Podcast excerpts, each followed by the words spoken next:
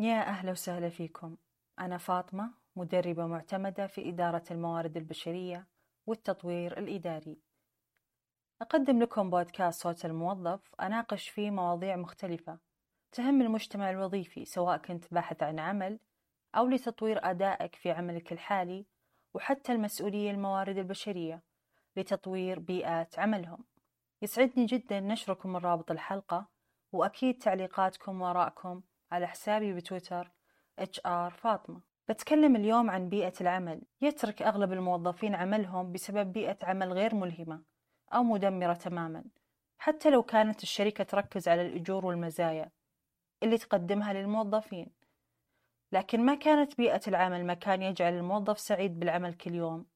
لأن ظروف العمل هي اللي تأثر على الإنتاج لدى الموظفين وعلى قرارهم بالانتقال إلى عمل آخر. أو الاستقالة. أثبتت الدراسات أن ترك العمل مرتبط ببيئة العمل وشعور الموظفين بعدم الراحة والتقدير من قبل الإدارة. بالفترة الأخيرة أغلب المؤسسات اهتمت ببيئة العمل لما لاحظوا أن لها تأثير مباشر وأساسي على جودة العمل وقدرة الموظف على الإبداع.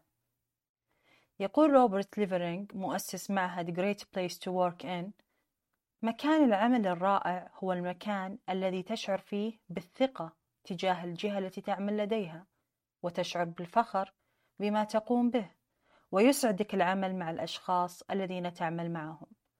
كيف أشعر بالثقة تجاه الجهة اللي أعمل فيها؟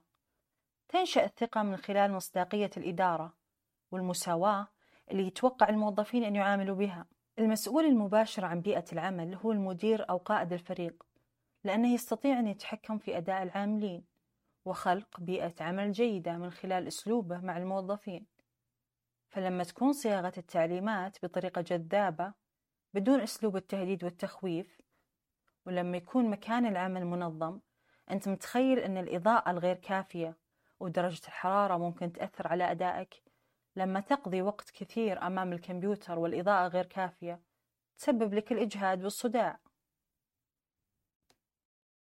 الآن لو كنت تبحث عن عمل أو تقدمت للعمل في منظمة كيف تعرف إذا بيئة العمل مناسبة أو لا؟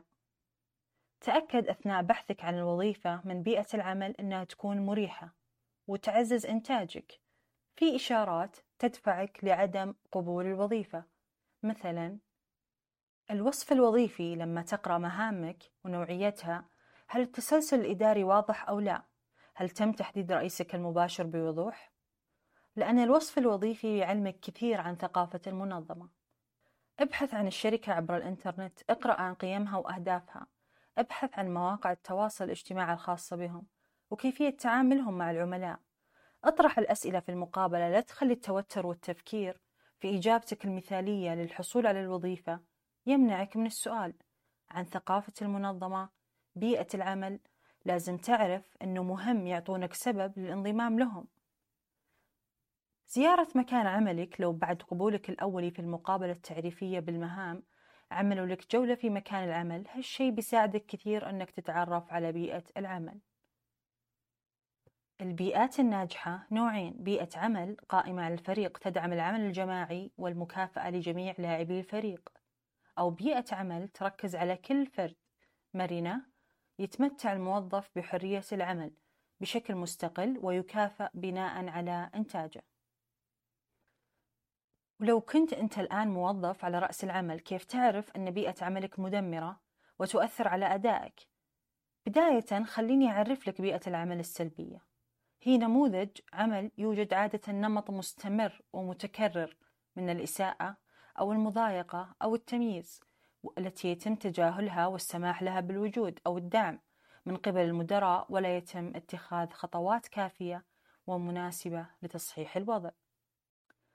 في علامات البيئة العمل المدمرة منها أنك تكون تايه في دورك الوظيفي. ما تعرف إيش مطلوب منك ولا يوجد خطة مستقبلية لتطويرك.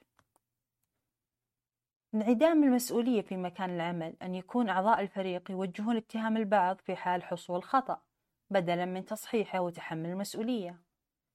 السياسات المتبعة في الشركة تكون أساليب الإدارة قديمة ظروف العمل غير المناسبة مثل النظافة العامة وتنظيم المكاتب. لأن بيئة العمل تشمل البيئة التقنية اللي هي العناصر المادية والتقنية اللي تمكن الموظفين من أداء المهام الموكلة لهم. والبيئة البشرية اللي هي علاقة الموظف مع زملائه ومدى انسجامه مع فريق العمل. وآخر شيء البيئة التنظيمية اللي هي تشمل الأنظمة الإجراءات القيم وثقافة المنظمة بشكل عام. لو عرفت أنك تعمل في بيئة سلبية مدمرة وما كان عندك فرصة عمل ثانية تترك عملك وتستقيل؟ أكيد لا. حاول تطرح أفكار وتناقشها مع الإدارة لتحسين بيئة عملك. حاول تطور مكان عملك بأشياء بسيطة. نظم مكتبك تعامل بإيجابية مع زملائك. حاول تنشر ثقافة جديدة قد ما تقدر حتى لو كانت وظيفتك بسيطة وما تملك سلطة إصدار قرارات للتغيير. ولو جربت كل هذا ولا حصلت نتيجة نصيحة مني. لا تخلو الحياة المهنية من تحديات وعقبات. لا تستقيل لتبحث عن مكان أفضل. حاول تكون عملية بحثك وأنت على رأس العمل. أما لو كنت مسؤول موارد بشرية أو قائد فريق أو حتى مدير كيف تصنع بيئة عمل إيجابية؟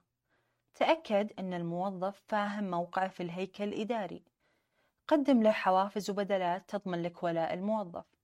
تأكد أن المساحات المكتبية مناسبة والنظافة العامة وعدد الموظفين في كل مكتب. قدم برامج تدريبية وترفيهية للموظفين. شجع على النمو الشخصي من خلال التدريب والتطوير. وجود اتصال واضح بين جميع الموظفين له أثر إيجابي لأن الموظف لما يعطى فرصة للتواصل وطرح الأسئلة هالشي يساعد على الشعور بالتقدير. وفي الختام أحب أقول على المدى الطويل سوف تنال من الحياة بأدائك عملا تحبه أكثر مما ستكسب من مال على أداء عمل تكرهه. انتظروني كل سبت في بودكاست صوت الموظف اللي بكون فيه صوتك.